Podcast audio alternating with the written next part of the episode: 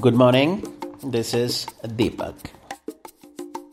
We often think that self-leadership is about making good decisions every day, when the reality is that we need to make a few critical decisions in major areas of life and then manage those decisions day to day.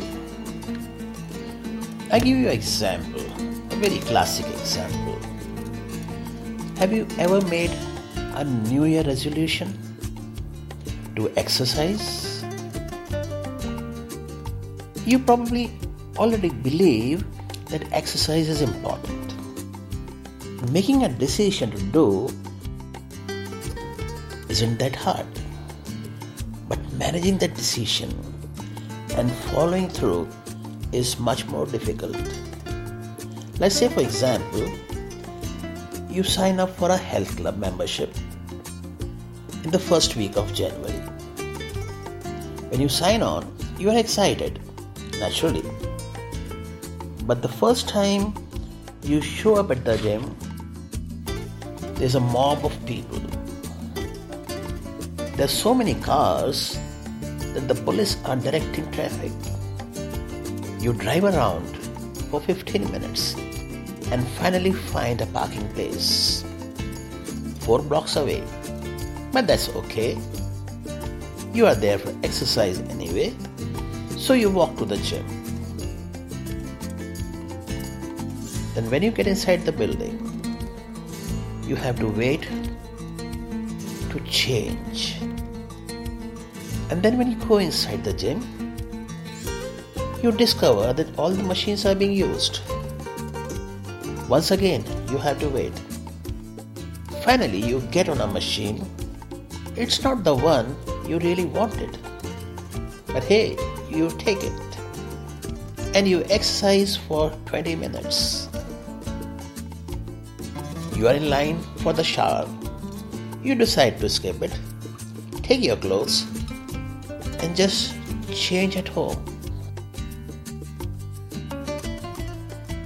On your way out, you find the manager of the club and you decide to complain about the crowds.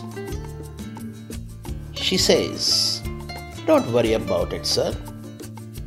Come back in 3 weeks and you can have the closest parking place and your choice of machines, because by then 98% of the people who signed up will have dropped out." It's one thing to decide to exercise, it's another to actually follow through with it.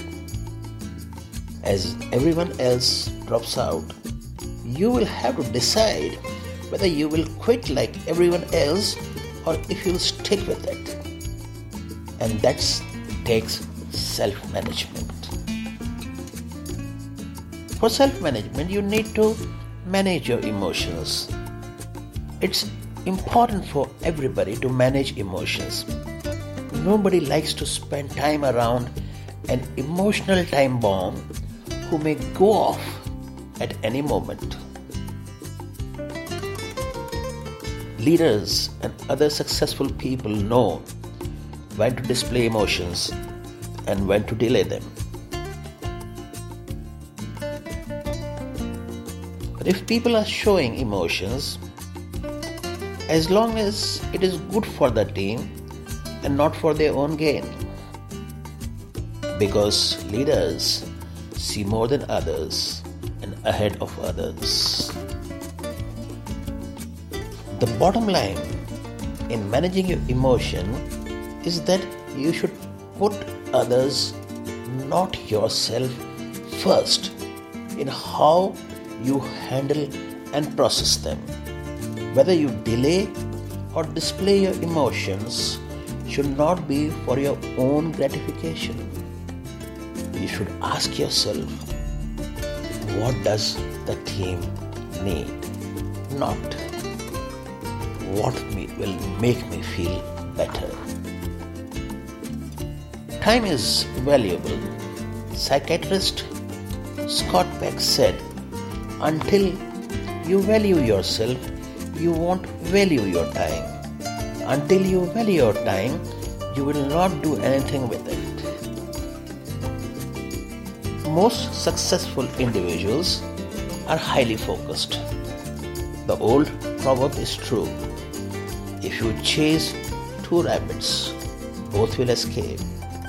You should still try to get yourself to the point where you can manage your priorities and focus your time in the following manner. 80% of your time work where you are strongest. 15% of the time work where you are learning. 5% of the time work in other necessary areas. Jim Collins, he wrote, "Most of us lead busy but undisciplined lives. We have ever expanding to-do list, trying to build momentum by doing, and doing more. And it is rarely work.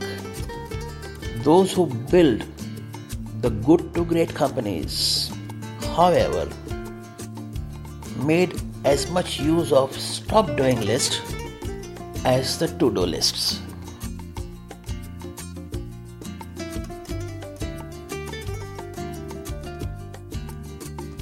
You have to manage what you speak. John Wooden said, "Show me what you can do. Don't just tell me what you can do." Successful people value action.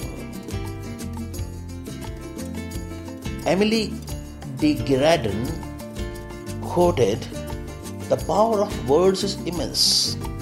A well-chosen word has often sufficed to stop a flying army, to change defeat into victory, and to save an empire."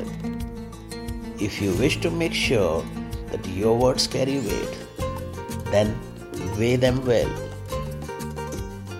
David Maclay, he told a story when he went himself for the first job after graduation. He was preparing to make an all-important call on someone, and so he decided to ask a top leader to go with him.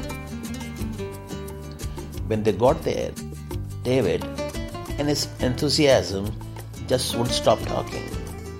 He didn't give the leader a chance to do anything but watch until the very end of their visit.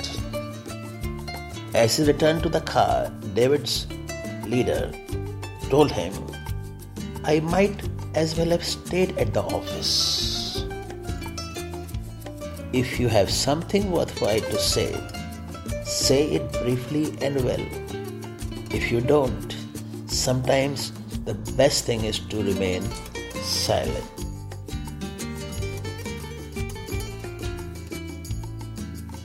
What would it profit a person to climb the top of the organization chart but to lose a marriage or alienate the children?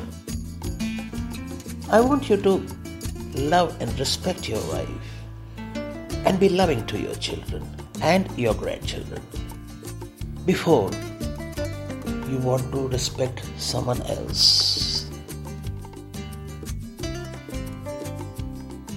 If you blow yourself managing your home, then the negative impact will spill over into the area of your life, including work. If you want to influence others, you must always lead yourself first. If you can't, you have no credibility. The better you are at making sure you are doing what you should be doing, the better chance you have for making an impact on others and being successful. Thank you so much for listening. Have a great day.